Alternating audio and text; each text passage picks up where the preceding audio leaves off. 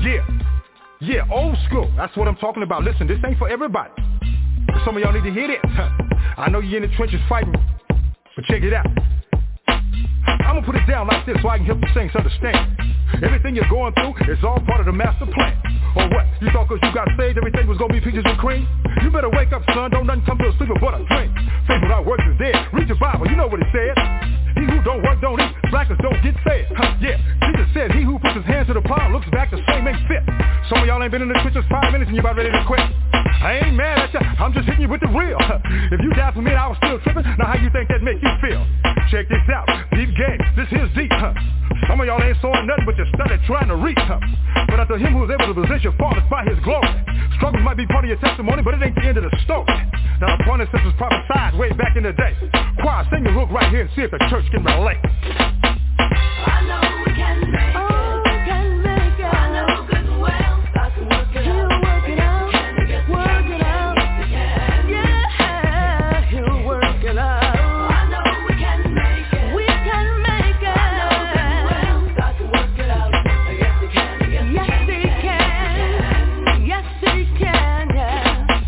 Thinking not strange, the fiery trials were to try you. You say, why you? But your church say, what would Jesus do? Why you asking if he ain't trying to do what he's saying? Huh? He told you he was to have tribulations, but you thought he was playing. Huh? One minute you're telling how good God is and can't nobody beat your talk.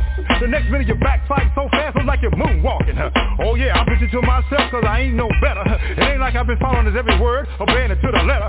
But we soldiers, we gotta remember that. Regroup, stay on point. Huh? Yeah, bow down, confess, repent, stay humble, let him anoint. Huh?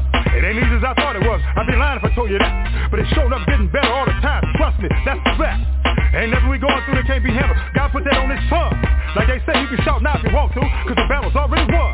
So while you're going through the valley, don't even trip. You're gonna be on top. Choir, sing the hook line one more again. This time you don't stop. I know we can make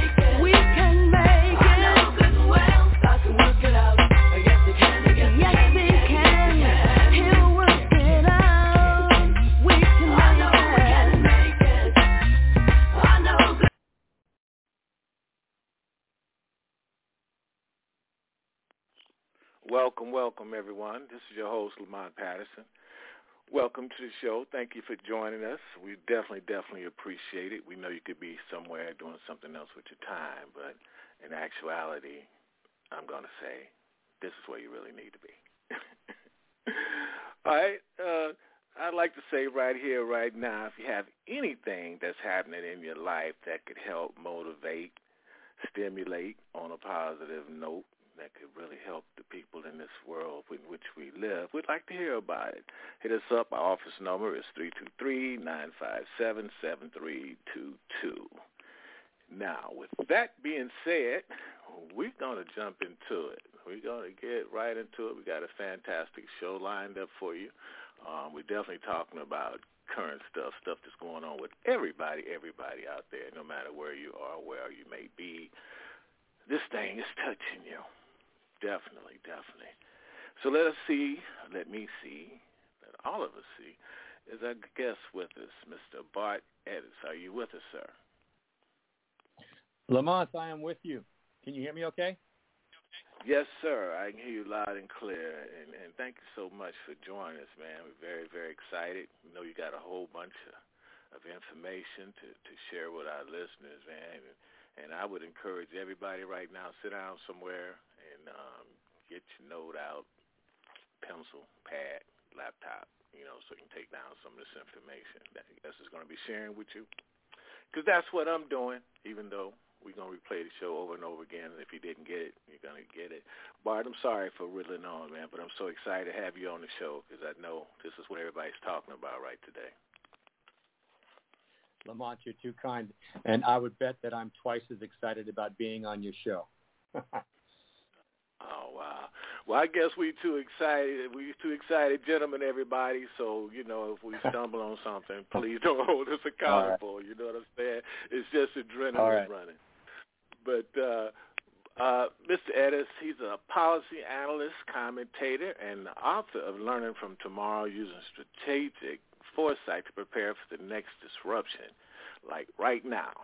Um, he studied the rise of Asian innovation, sustainable development goals, and transformative trends reshaping the world since 2020. He's also served as a non-resident senior associate at the Center for Strategic and International Studies in Washington, D.C., and was named a distinguished fellow at the Asian Pacific Foundation of Canada in January this year, 2020. All right. In May of this year, he joined the, facil- the faculty, I'm sorry, McGill University as a professor of practice. That's that excitement jumping out, um, Bart. Yeah, Lamont, I'm, uh, thank you for that intro. Uh, I'm speaking with you and, and those uh, who have joined us today from Montreal, north of the border in French Canada. Uh, and it's, it's a real pleasure uh, to launch into an exploration of some, some big ideas in the midst of this pandemic and, and maybe offer a couple of ideas on, on how we might come out of it in a better place than when we went, went into it. Right. That's great.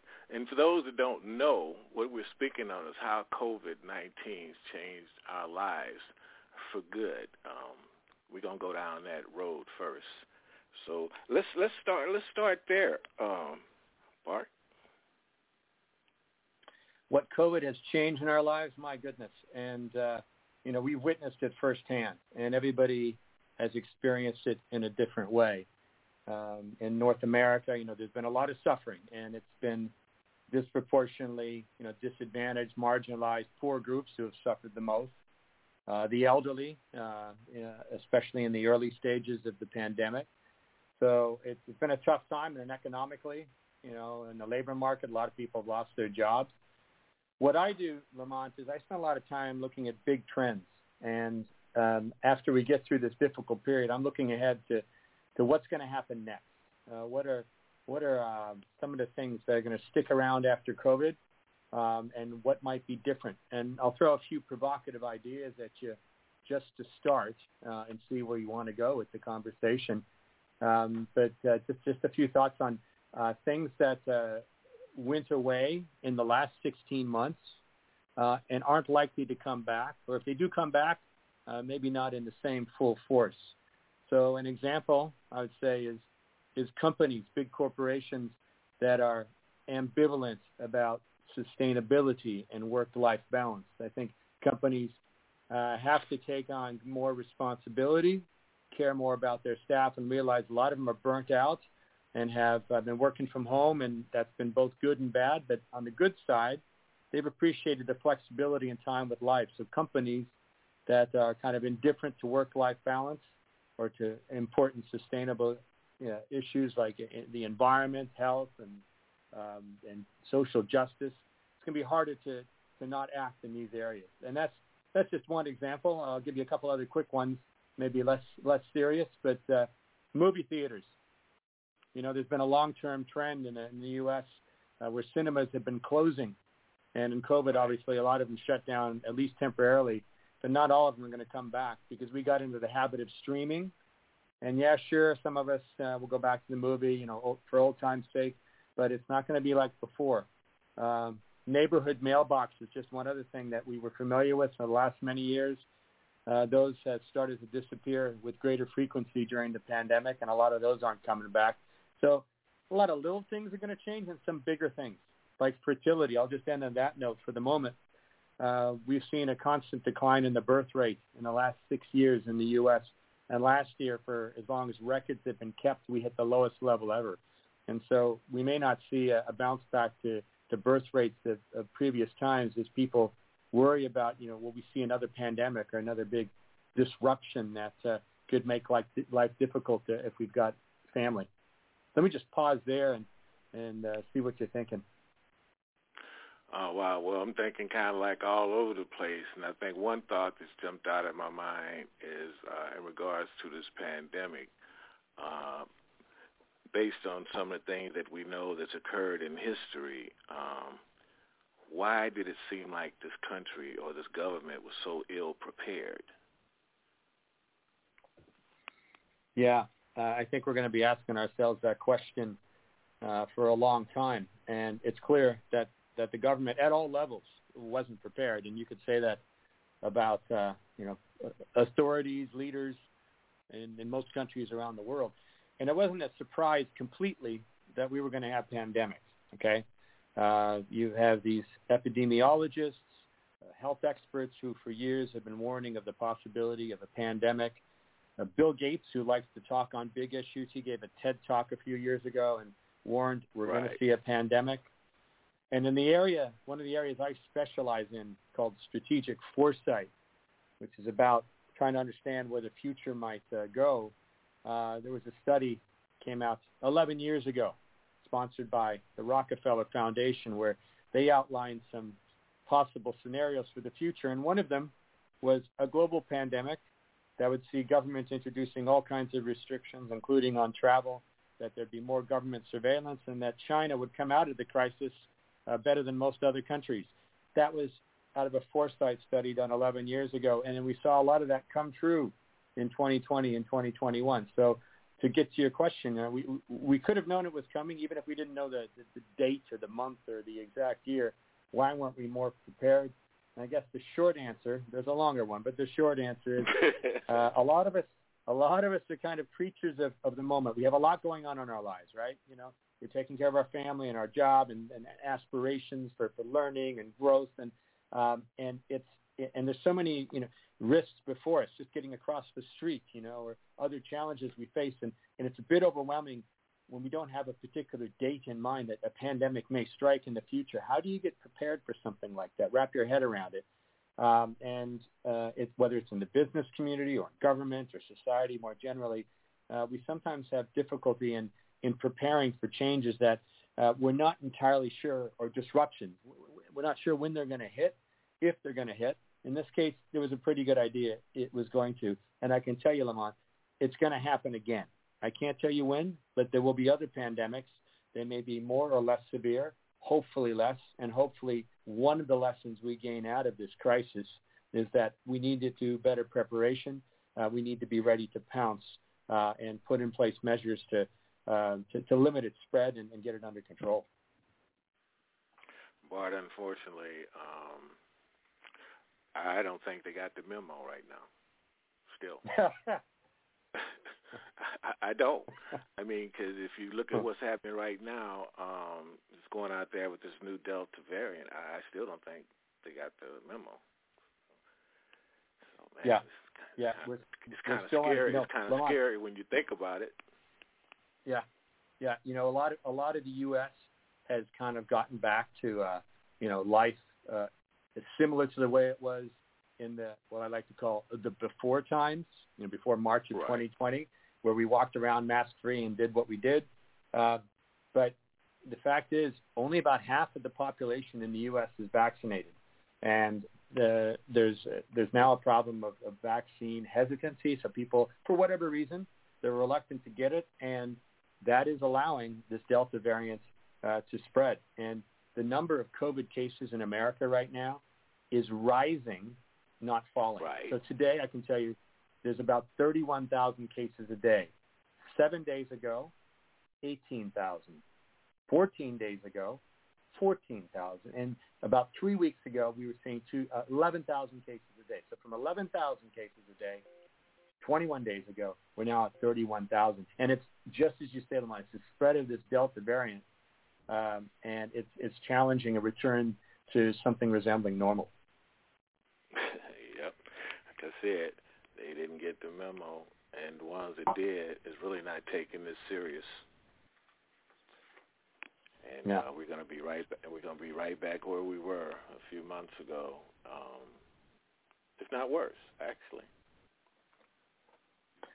Yeah. So- well, the, the so- tragedy is, you know, again, what I was saying at the outset, it, the people who suffer the most from this are, are those, you know, with, with the fewest means, you know, to, to, to deal with it. These are, uh, you know, people struggling in, in, in jobs, maybe low-paying jobs without job security, um, and communities that uh, have been hard hit. Um, it's it, if you've got if you're flush with cash, you don't, you know, you find a way to to, to work your way out of most any problem. Um, and so there's a great, what I'm saying is there's uh, the, the inequality that uh, existed in the U.S. before the pandemic. It was made worse by this pandemic. And the longer it uh, goes on, uh, it's poorer communities that are going to suffer more. And that's, that's just awful. is, and unfortunately, the, I don't know, man. I hate to say sound like I'm uh, anti-government, but it seems like the powers that be uh, aren't really thinking uh, beyond their playground. I mean, they say they are, but it doesn't really seem like it. Because, like you just mentioned, you know, the people in those uh, areas, they're going to suffer the worst, and there's no way around it. Yeah. Well, you know, I don't want to. I don't want to make this whole hour uh, a real downer for those who are tuned in. what we're saying is what we're seeing, right? You and I are seeing basically the same story. Exactly. It's not a pretty one.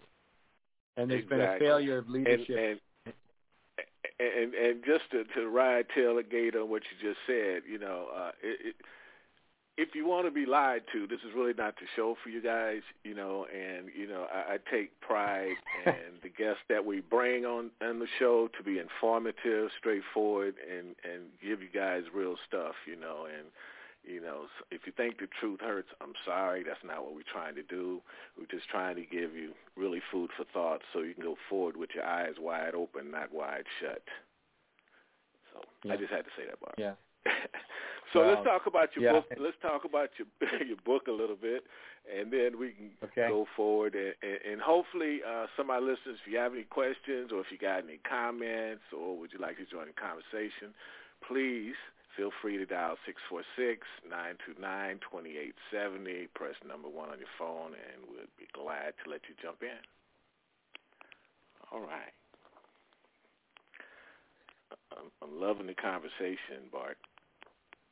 Well, so am I, Lamont, and, and thank you for flagging my new book. It's uh, it's called Learning from Tomorrow: Using Strategic Foresight to Prepare for the Next Big Disruption, and it's part of a series of books that uh, was published by a fellow you just recently had on. Just one more in the long series of really smart, stimulating uh, people with some provocative ideas that you bring onto your show. And I'm talking in this case about Tim Ward uh, Yes, of sir. Changemakers books, and, and he put together a series of books uh, trying to point a way uh, forward where we could start to develop a, a, a better world, um, you know, a more socially just world, uh, where an, uh, the economy wasn't just uh, working or primarily working for those, uh, you know, in the one percent, the, the, the, and also um, addressing major environmental uh, issues and challenges, whether it be you know ex- excessive uh, uh,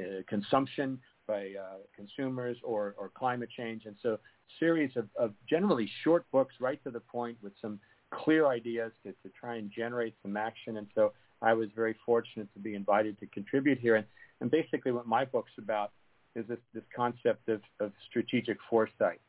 Um, and basically, foresight is, is a it's a way of uh, a structured and systematic way of using ideas about the future to anticipate and better prepare for change. It's, it's really about exploring different plausible futures and the opportunities and risks that they could introduce.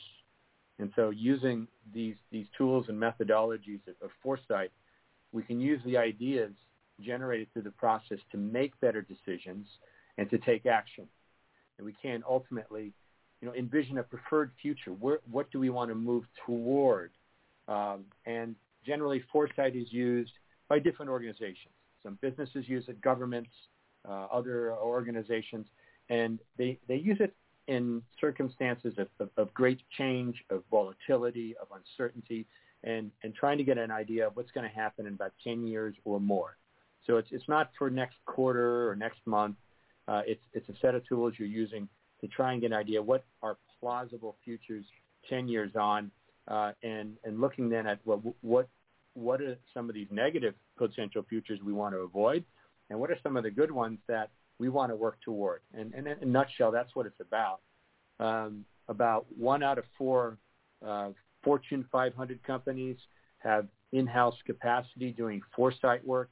Uh, an increasing number of U.S. government agencies are using it. Uh, and uh, there are um, universities um, that are teaching it, like University of Houston has a, a degree program in strategic foresight. And because of the shock of the pandemic and people were looking around at uh, the, the changes that we, we experienced in such a quick time, uh, and and we're concerned, are concerned about what comes next. Uh, there's been a lot of uh, new interest uh, in in this multidisciplinary approach to to addressing the future.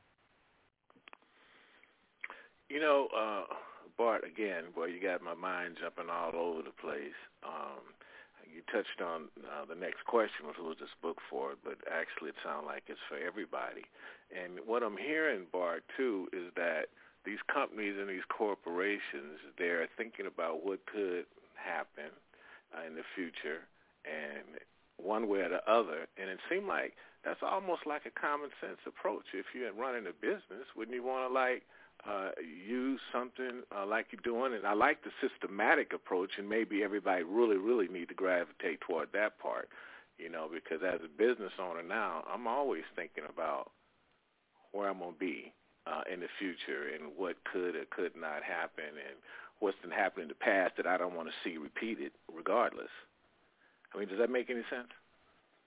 Yeah, it makes great sense, Lamont. And you're you're running a successful ongoing business, so you obviously have to be thinking about what could come next, uh, uh, good and bad.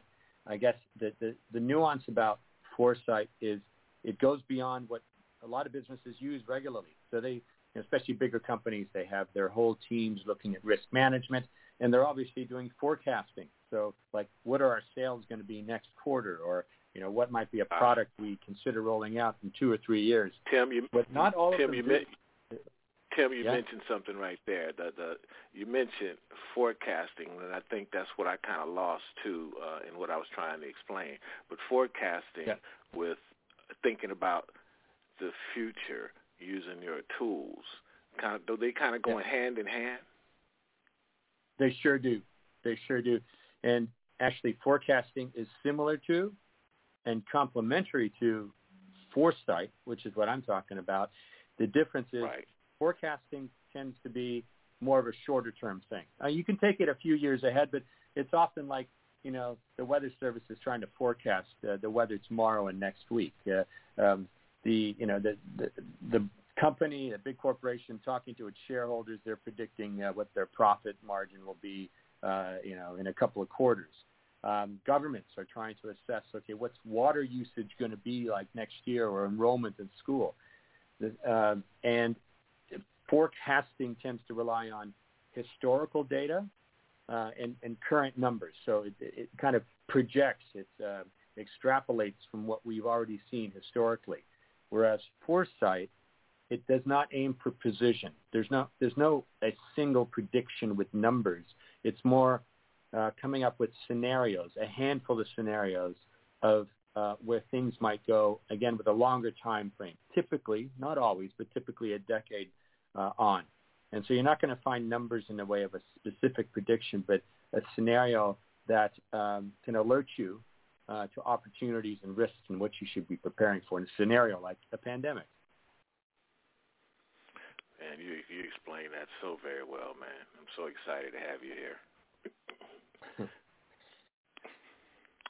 So so You know- Bart, what do you think? What do what new habits uh, that people adopted during the pandemic that you think is going to stick with us?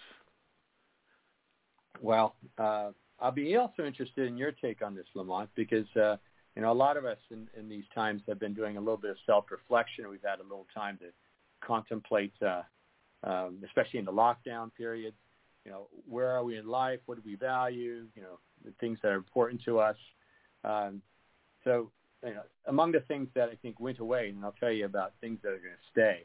I had mentioned about you know movie theaters, you know, not disappearing completely, but uh, kind of a down, a continuing downward climb or fall, I should say. Uh, neighborhood mailboxes. Yeah, I, but, I remember. um, I remember. Dri- I remember drive-in theaters used to be everywhere. Oh yeah, yeah. Actually, they got a little bit of a boost in some places because it was outdoors, uh, and some places were allowing them uh, during COVID uh, as long as people were spaced out, socially distanced. But yeah, it's, I don't see those making a big comeback. But look, um, you know, before the pandemic, the assumption was that if you're an office worker, and let's keep in mind, not everybody works in an office, but there's a, a part of the population that does. There's this sort of this assumption, okay, you're you get up in the morning, you have your coffee, and you drive or you know hop the train or bus, depending on where you are, and you go to the office, right? Well, that assumption is gone.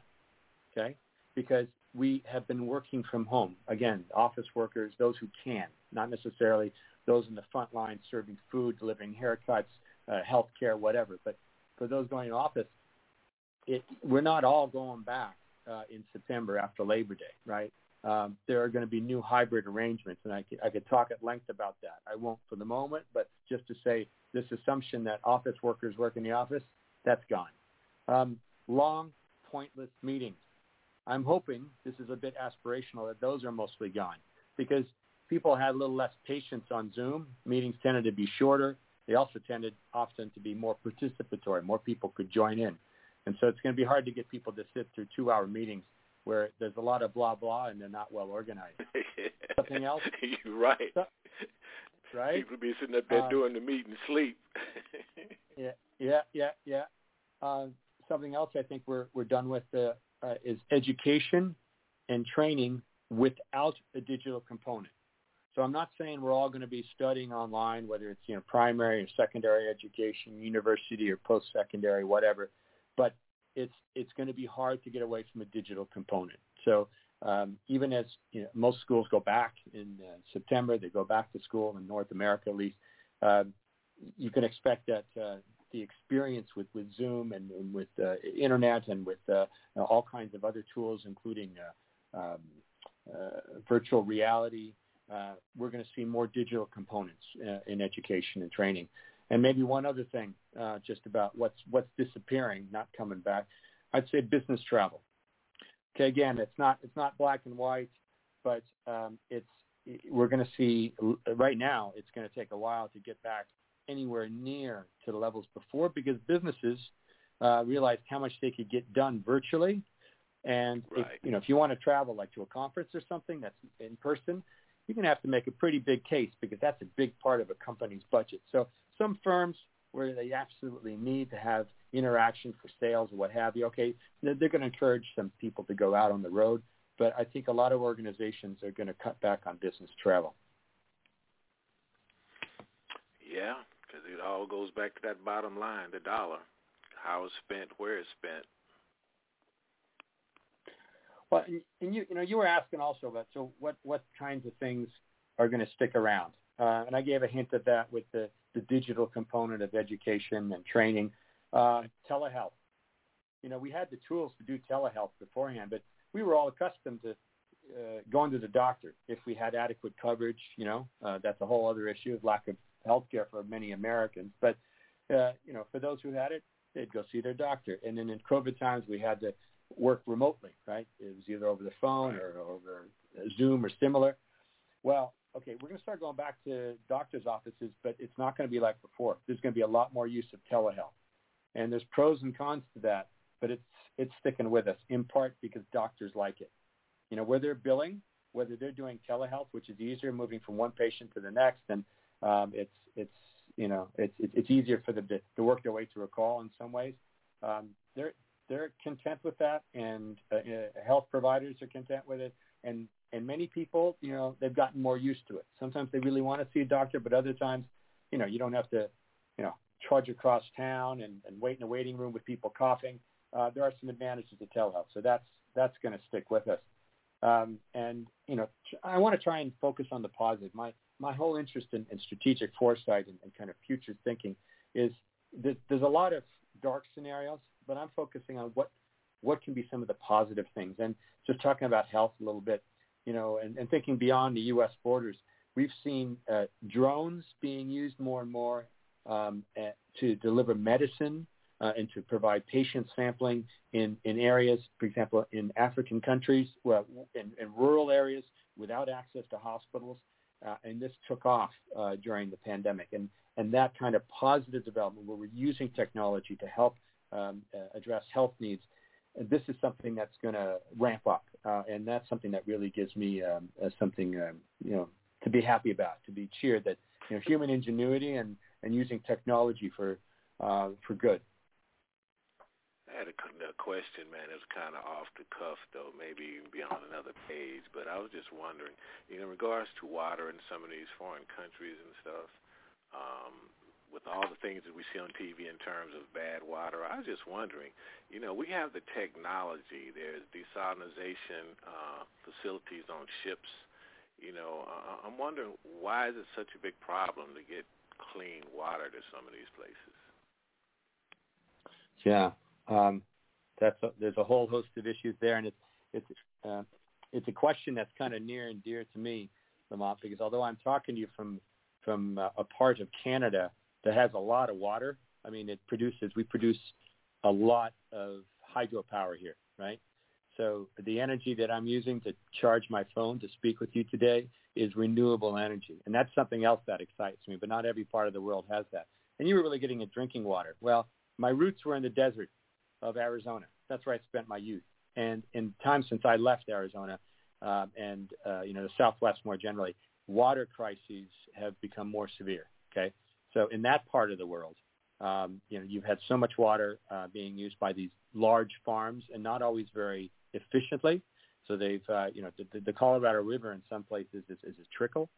So uh, it, it, part of it is the geography and the weather, the, the climate, where you, you have you know you have issues of, of water access. Um, climate change is beginning to have an impact. We're talking about clean water. Uh, where you have, for example, in, in South Asia and in, in Nepal, countries that have um, uh, there are uh, there, there are ice caps um, and glaciers. Uh, those are fading, and so you don't get the same kind of runoff and access to water. Now, in other places where you have lots of water, but it's not clean, and this may have been what you were getting at. Why why can't we provide clean water? Um, yeah, from salt, a lot from of salt water, because like like the Navy ships, the military vessels, you know, they Yeah. doing they using salt Yeah. water. They're cleaning it. Yeah, and something like 70% of our planet is water. So what's the problem? You know, you're and, and a lot of the world, a lot of the world lives within, you know, say 50 miles of, of a coastline near water. Well, uh, the short answer is um, it's those desalination um, exercise um, in- initiatives and projects. It's very expensive. It can, you can do it. Countries are doing. it. You say militaries are doing it. That's right. Uh, but it's really, really expensive. So it's no problem for Saudi Arabia with its oil riches to have desalination plants, right?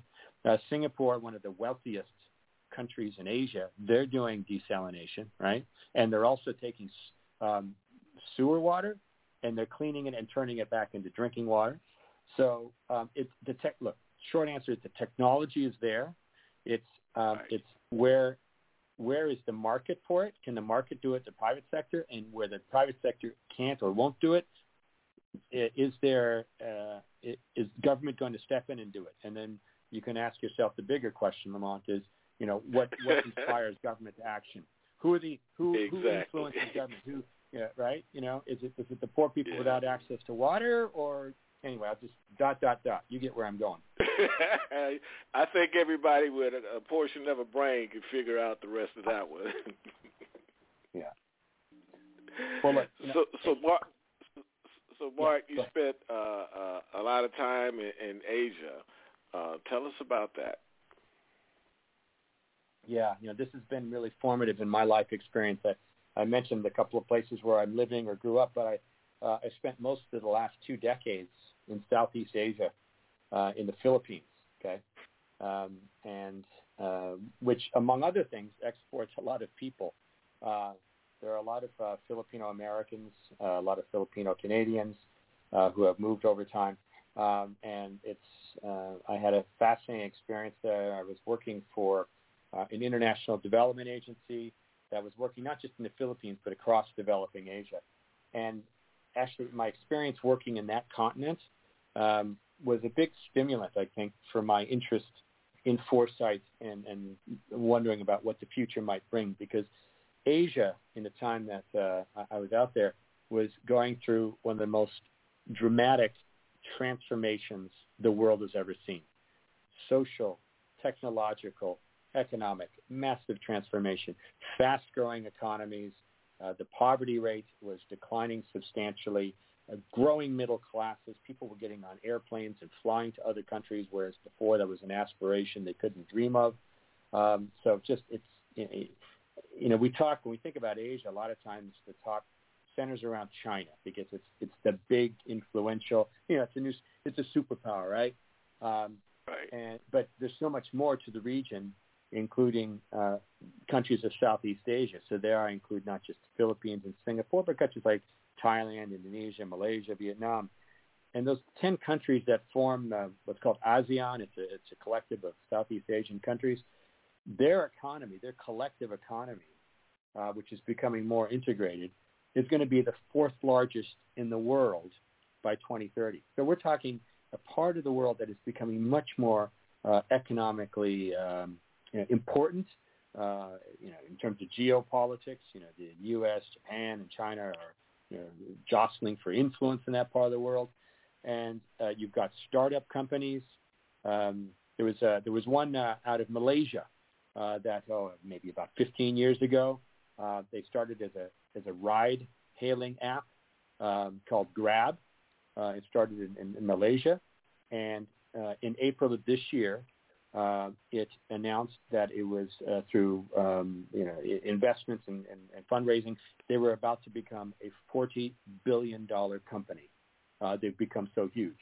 There's a there's a great story I, I enjoy. I have to say, every once in a while, in moderation, I enjoy a little bit of single malt. Okay, I, I admit that, right? Um, and uh, the the part of the world that's famous for single malt is Scotland, and so there's a there's a uh, one of the many distilleries there is called Jura. It was set up in 1810 by the Scots. It is today wow. owned by a holding company that is Filipino. Okay, so what I'm trying to convey to you, Lamont, is that um, Asia's influence in the world is growing dramatically. I'm just talking about the economic side. We could talk about entertainment and culture, from movies to K-pop. You know, we've been buying Japanese cars and Korean cars for years and that kind of influence in America is going to continue to increase in the years ahead. Um, and so that's that's one of the big trends that I, I follow, uh, and it comes obviously from spending time out there. Why that, was brought by another question for you. Why do you think America's actually um, sleeping on that? You know, it appears that they spend so much time um, watching uh, the television and formulating their own opinions, and they haven't even left their backyard yet. You know, they just see, they just see one picture. You know, because they haven't traveled. You know, that's what I'm saying. They haven't even left their backyard yet. So how do they form so many different opinions on, you know, uh, China and, and Asia and some other countries? You know, it's just kind of mind-boggling if you think about that.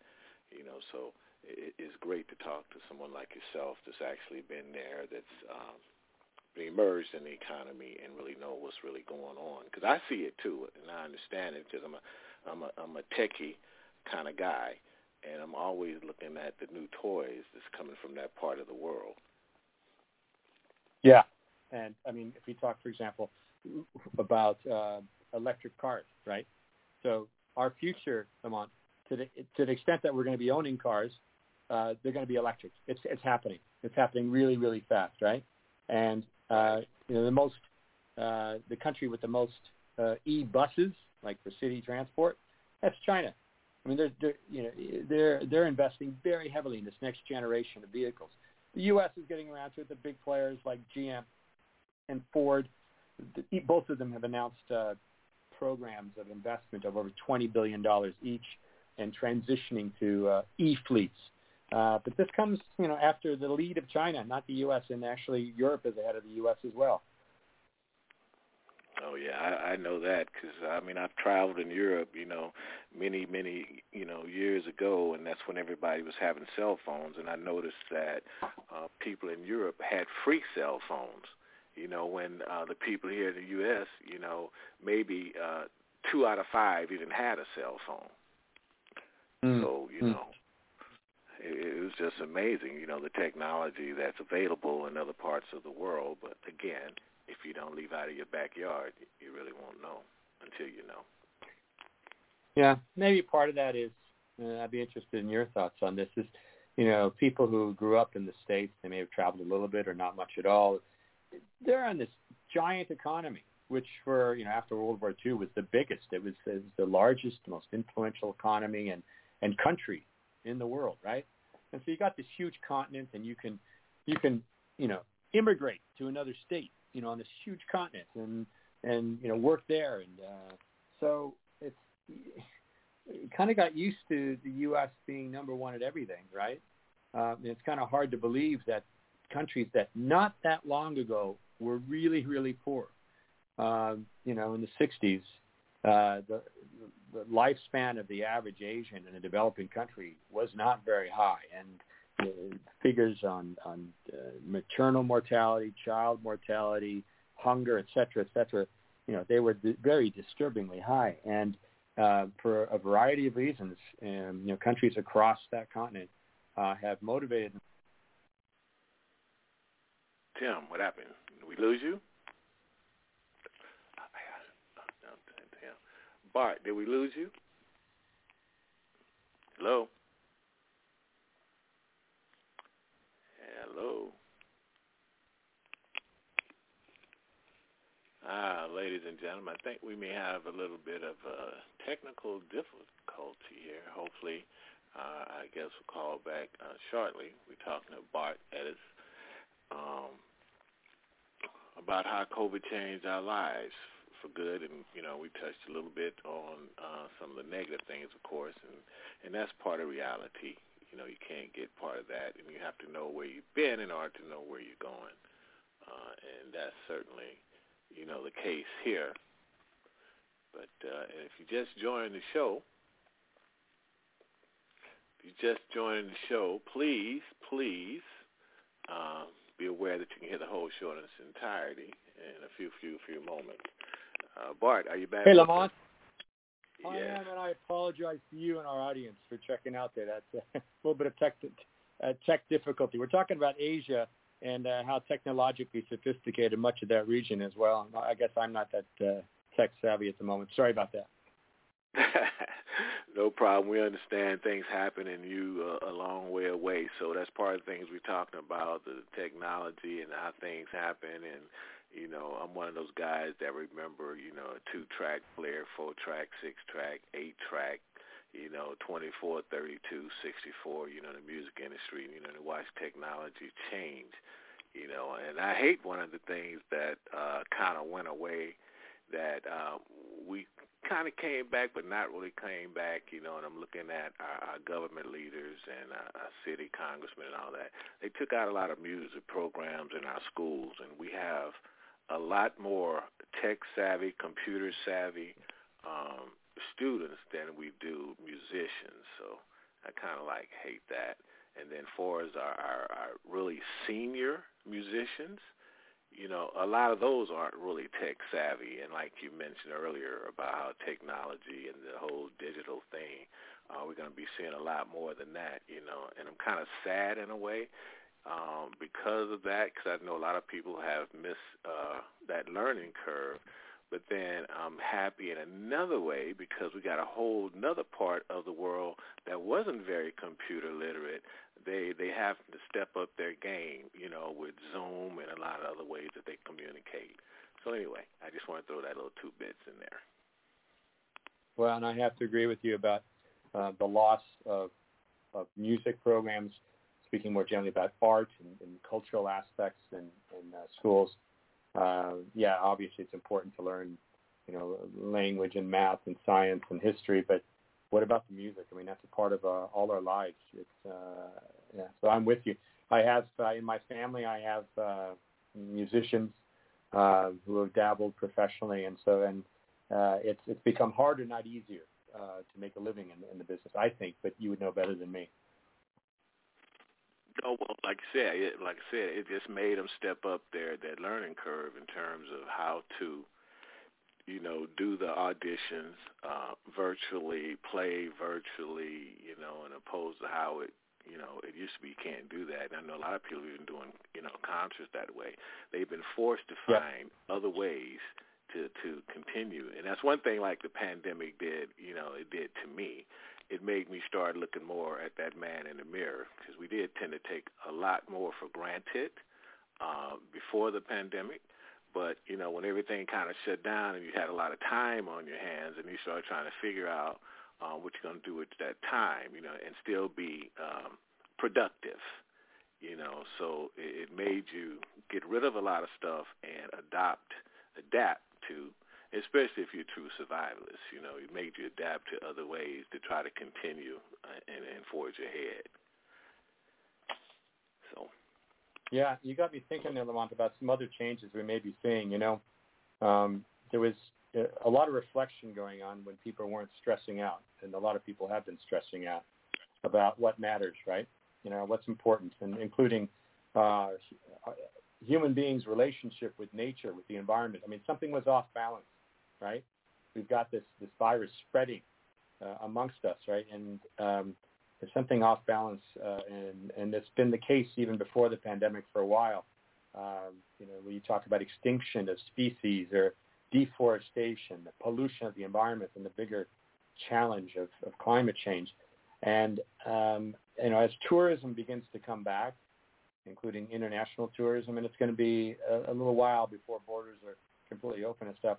I think you're going to be finding people seeking uh, more of nature. There, has been some anecdotal uh, you know, data on that already, um, and uh, for those who have the means uh, to say uh, buy a plot of land or something outside the city, city dwellers who uh, you know want to move to you know have a cottage or or something in the in, in a more rural area. Um, I know where I'm living, just as an example, um, and I'm not part of this group going off and, and, and, and buying a place, but I see I see people doing it, and the prices are soaring. Um, and I think it's part of this trend of, of people wanting um, to, to reconnect with nature, to get away from the kind of um, the, the, rat race. Um, and this is reflected in other things too. A lot of people, like in the hospitality business, they talk about the great resignation. A lot of people quitting their jobs. They don't want to go back. Or those who have the luxury of being able to work remotely, you know, digital nomads. Um, they're going off to more pleasant surroundings, maybe saving some money uh, for example, leaving expensive Silicon Valley to live in a place where there's nature, mountains, or or seaside that's not uh, as expensive around the, the bay. So um, just to say that you know this uh, uh, finding greater meaning, there's there's some of that going on right now, uh, and people not just wanting to uh, accept that the way we worked, for example, and lived before was exactly the way we want to work and live um, going forward. Bart, they had to slow down, take time, and smell the roses. Yeah. Yeah. Because I, I, I guess, well, I know, you know, I, I guess, that. I, I guess they're seeing that you know, it, it this thing we call life is so fleeting, and uh, I think that's an undercurrent to a lot of that stuff too. You do want to get away. It does make you um, think a little smarter, you know, and how to enjoy you know, what's left within this situation. Yeah, that's true. Uh, and th- you're also seeing that a little bit in the way, in the behavior of uh, of consumers. So, for example, there's a growing popularity of of um, meatless options. So, like uh, you know, Beyond Meat and such. These products that are uh, not meat, but they simulate it for those who who were not uh-huh. vegetarian or vegan. Um, but some of them are thinking, yeah, well, this might be better for the environment and better for me. Um, wow. I think this uh, this pandemic, uh, you know, one of the other things that come out of it is um, increased attention to sustainability, and so this is this is where uh, I identify myself as, as somebody. With, glass is half full. I think we've done some damage, and we're going to consider to, we're going to continue to see uh, the kinds of impacts on the environment that we've been seeing, unfortunately, because of past actions. Um, and I refer to, for example, you know, these these crazy record temperatures uh, in the Pacific Northwest, the, the massive flooding we've seen in Germany and, and Belgium that's killed nearly 200 people. Uh, uh, you know, a lot of bad things have happened, but there's also um, a sense that we need to make some changes. And you have big, big banks, you have corporations making commitments about, uh, you know, net zero targets, and and governments uh, taking firmer action. The EU, for example, European Union has has just in the last few days strengthened its standards for vehicle emissions, and, and the Biden administration in the U.S. is, is expected to do the same. Um, and consumers are expecting this when they they, they want to see uh, they're buying products from companies that are being more responsible, not just on the environment, but in the way they govern themselves and, and their approach to, to social justice and how they treat their workforce. Um, so I do see some positive trends that I think may stick with us that may end up saving us. Um, you know, if it's not in, in some senses too late given the damage done to the, the environment. Right.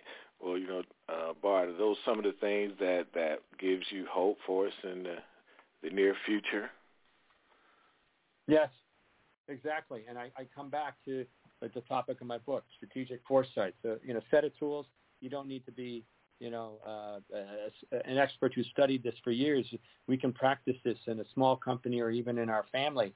Uh, basically, just tuning into uh, how things are changing around us and, and how these big trends might interact uh, to create different kinds of futures that on the surface we may not realize are possible. So basically doing a bit of reflection and, uh, and preparing for those uh, possible futures.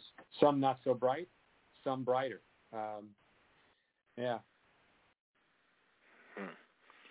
Whatever don't kill us make us stronger. That's for sure. Right. So what what what do you have next in store for you, Bart? I know. Uh, are you on a book tour? Are you going out to spread the word? Are you doing any um, speaking engagements? Well, I'm doing a lot of uh, speaking engagements at the moment. So talking to uh, recently uh, diplomats in the Washington area where I spent some time, Washington D.C., to to corporate officials uh, at universities, talking about foresight and also talking about uh, what we can expect in our near-term future and our longer-term future, and where people um, don't like what they hear about what may be coming. And I'm careful to, you know, preface all this with, you know, this is not written in stone. What happens in the coming weeks and months and years, not all of that is fixed. We can change it, and that's the that's the empowering part. If we come together and decide we want to collectively change the course of, of events, time and time again, we can see that's possible. But it's helpful to know where some of these big trends are interacting that could create a, a world, for example, uh, that's uh, in an environmental state that worse, that's worse than today, uh, where there's greater inequality and um, disruption, uh, where there's conflict uh, between major powers with different perspectives on, on the economy and, and, and liberty and that sort of thing. So um, I, I try to, you know, I, I'm trying to highlight the tools we can use to understand where the future might go, um, uh, while highlighting the possibilities uh, to, to take action and, and, actually change our course. And let me just mention there um, that an example of that comes out of San Francisco, right? So there's a nonprofit organization um, in the Bay Area that has been looking at uh, the future of, of, the Bay Area. And, uh, you know, this has become one of the most uh, technologically sophisticated parts of the world. You've got Silicon Valley and all that. And so they, they came together, you know, civic leaders, business leaders, looking at what uh, what might the Bay Area look like in the year 2070. That's pretty ambitious, 50 years ahead. Yes. And they're asking themselves, yes. you know, looking at things like the economy, housing. I mean, you can't, you can hardly afford to live there unless you, you know, you're making a fortune working for a, uh, a tech company. Uh, transportation issues, you know, there's gridlock all over the place, and uh, you know, homelessness and, and major challenges. And so they are using scenarios, which are a big part of, of foresight, to see, you know, what what are the different possibilities here. And some of them are not are not great, um, but they're using that insight, right, developed by, you know, asking critical questions, bringing in a diverse group with different perspectives, and and looking at how some of these scenarios might play out, and then examining, okay, what do we need to do?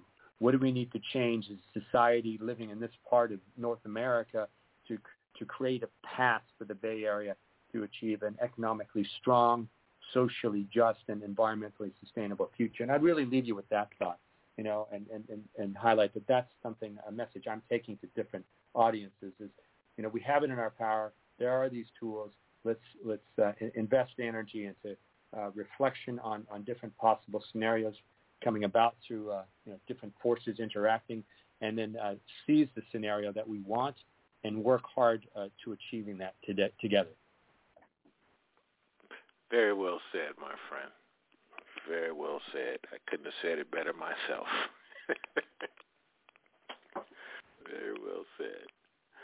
So Bart, tell everybody how they can get in contact with you, how they can get a copy of your book, and all that great information. Sure. Uh, if you type in my name, that's uh, Bart, and the last name spelled E-D-E-S, Adesh, which is no no way you'd know that unless you were Hungarian. But type in Bart Learning from Tomorrow. Uh, do that at Amazon.com or or visit your local bookstore, which hopefully is reopened, uh, and you'll find the book there. Um, and uh, as far as reaching me, uh, for those of you who are on Twitter, and if you're not, maybe you want to be. It's a good place to track trends in areas that interest you, uh, whether it be music or environment or something else. Um, go on Twitter and look up at Big Trends Guy. Big Trends Guy. All together, one word, and that's where I'm at, and you can reach me there. And I'd love to hear your ideas about the future and how we can together uh, formulate uh, a more um, livable, uh, sustainable, uh, and inclusive one. Bart, I had asked uh, Mr. Tim Ward a question uh, in regards to uh, his book, so I'm going to put that one out there to you as well. Uh, do you have or do you have any thoughts of uh, doing an audio book? At the moment, no. Variety of logistical reasons and the timing of the book, uh, which focused a lot on the the crisis we're in presently. So, for example, it has some short-term scenarios, and uh, I could it. I understand the value. A lot of people are using audiobooks, and let me just say that for the next book, when that comes, I could see easily weaving into that um, distribution plan in audiobook. So, but in this case, no, it's just the ebooks um, or uh, you know hard copy. Right. Okay, I've just thought I would ask, you know, for those people out there that's uh, on such a such a, such a busy schedule, they don't have time to read, so they can listen to it. Sure. I understand. I definitely understand. Yeah. Sure. Well, Bart, Yeah. I I definitely enjoyed, you know, the time we had spending. I want to open the door and, and definitely leave it open for you to come back and join us at any any time. Um, we definitely want to stay abreast of what's going on for those people uh, actually have their eyes wide open, is paying attention, you know, to the world. And hopefully those that are asleep woke up during the show and some of the things that you offered uh, penetrated and gave us some food for thought moving forward. So definitely, man, anytime, anytime, come back through. We'd love to have you. And um, I'm going to read your book as well, so I can be a little bit brighter and a little bit more intelligent on some of the subjects and some of the things that you spoke on on the show today. Lamont, thank you so much. I really appreciate the opportunity for joining your program, which has been doing a fantastic public service and, and bringing new voices, uh, stimulating thinkers and authors, uh, uh, making their, their thoughts available to a wider audience. Uh, urge you to keep it up, and I will do my small part in helping to promote awareness uh, of the program. So thanks so much.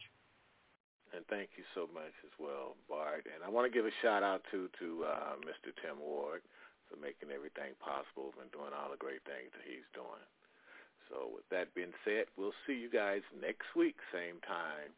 And uh, if you missed part of the show, it'll be available worldwide in the next two minutes. And if you have problems, um, get in the show and, you know, like I always say, ask your mama, ask your daddy, ask your neighbor across the street, ask the magic gas station corner supermarket. Somebody will tell you where you could hear the show, so you have no excuse. And if all that fails, you can contact the office here at 323-957-7322 because we don't want to miss this. And thanks so much for joining us. And go check out White Edis. Got good stuff going on. All right, see you guys next week, same time, 2.30 PST. Yeah. Yeah, old school. That's what I'm talking about. Listen, this ain't for everybody. Some of y'all need to hear this. I know you're in the trenches fighting, but check it out. I'm gonna put it down like this so I can help you things understand. Everything you're going through is all part of the master plan. Or what? You thought cause you got saved everything was gonna be peaches and cream? You better wake up, son. Don't nothing come to a sleeper but a dream. Faith without works is dead. Read your Bible. You know what it said. He who don't work don't eat. Blackers don't get fed. Huh, yeah. Jesus said, he who puts his hands to the plow looks back the same ain't fit. Some of y'all ain't been in the trenches five minutes and you about ready to quit. I ain't mad at ya. I'm just hitting you with the real. If you died for me I was still tripping, now how you think that make you feel? Check this out. Deep game. This here's deep. Huh? Some of y'all ain't sawing nothing but you started trying to reach huh? But after him who is able to possess position fathers by his glory. Struggles might be part of your testimony, but it ain't the end of the story. Now the point is this was prophesied way back in the day.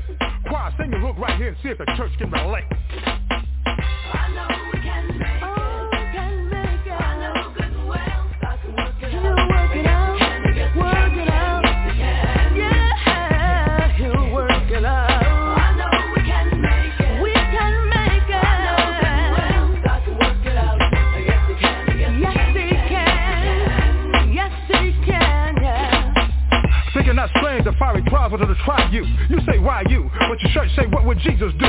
Why you asking if he ain't trying to do what he's saying? Huh? He told you he was going to have tribulations, but you thought he was playing. Huh? One minute you tell him how good God is and can't nobody beat your talk. The next minute you're backsliding so fast, it's like you're moonwalking. Huh? Oh yeah, I'm preaching to myself cause I ain't no better. It ain't like I've been following his every word, obeying it to the letter. But we soldiers, we gotta remember that. Regroup, stay on point. Huh? Yeah, bow down, confess, repent, stay humble, let him anoint. Huh? It ain't easy as I thought it was. I'd be lying if I told you that. But it showed up getting better all the time. Trust me, that's the fact. Ain't nothing we going through that can't be handled. God put that on his tongue. Like they say, you can shout now if you want to, cause the battle's already won. So while you're going through the valley, don't even trip. You're gonna be on top. Choir sing the hook line one more again. This time you don't stop. I know we can make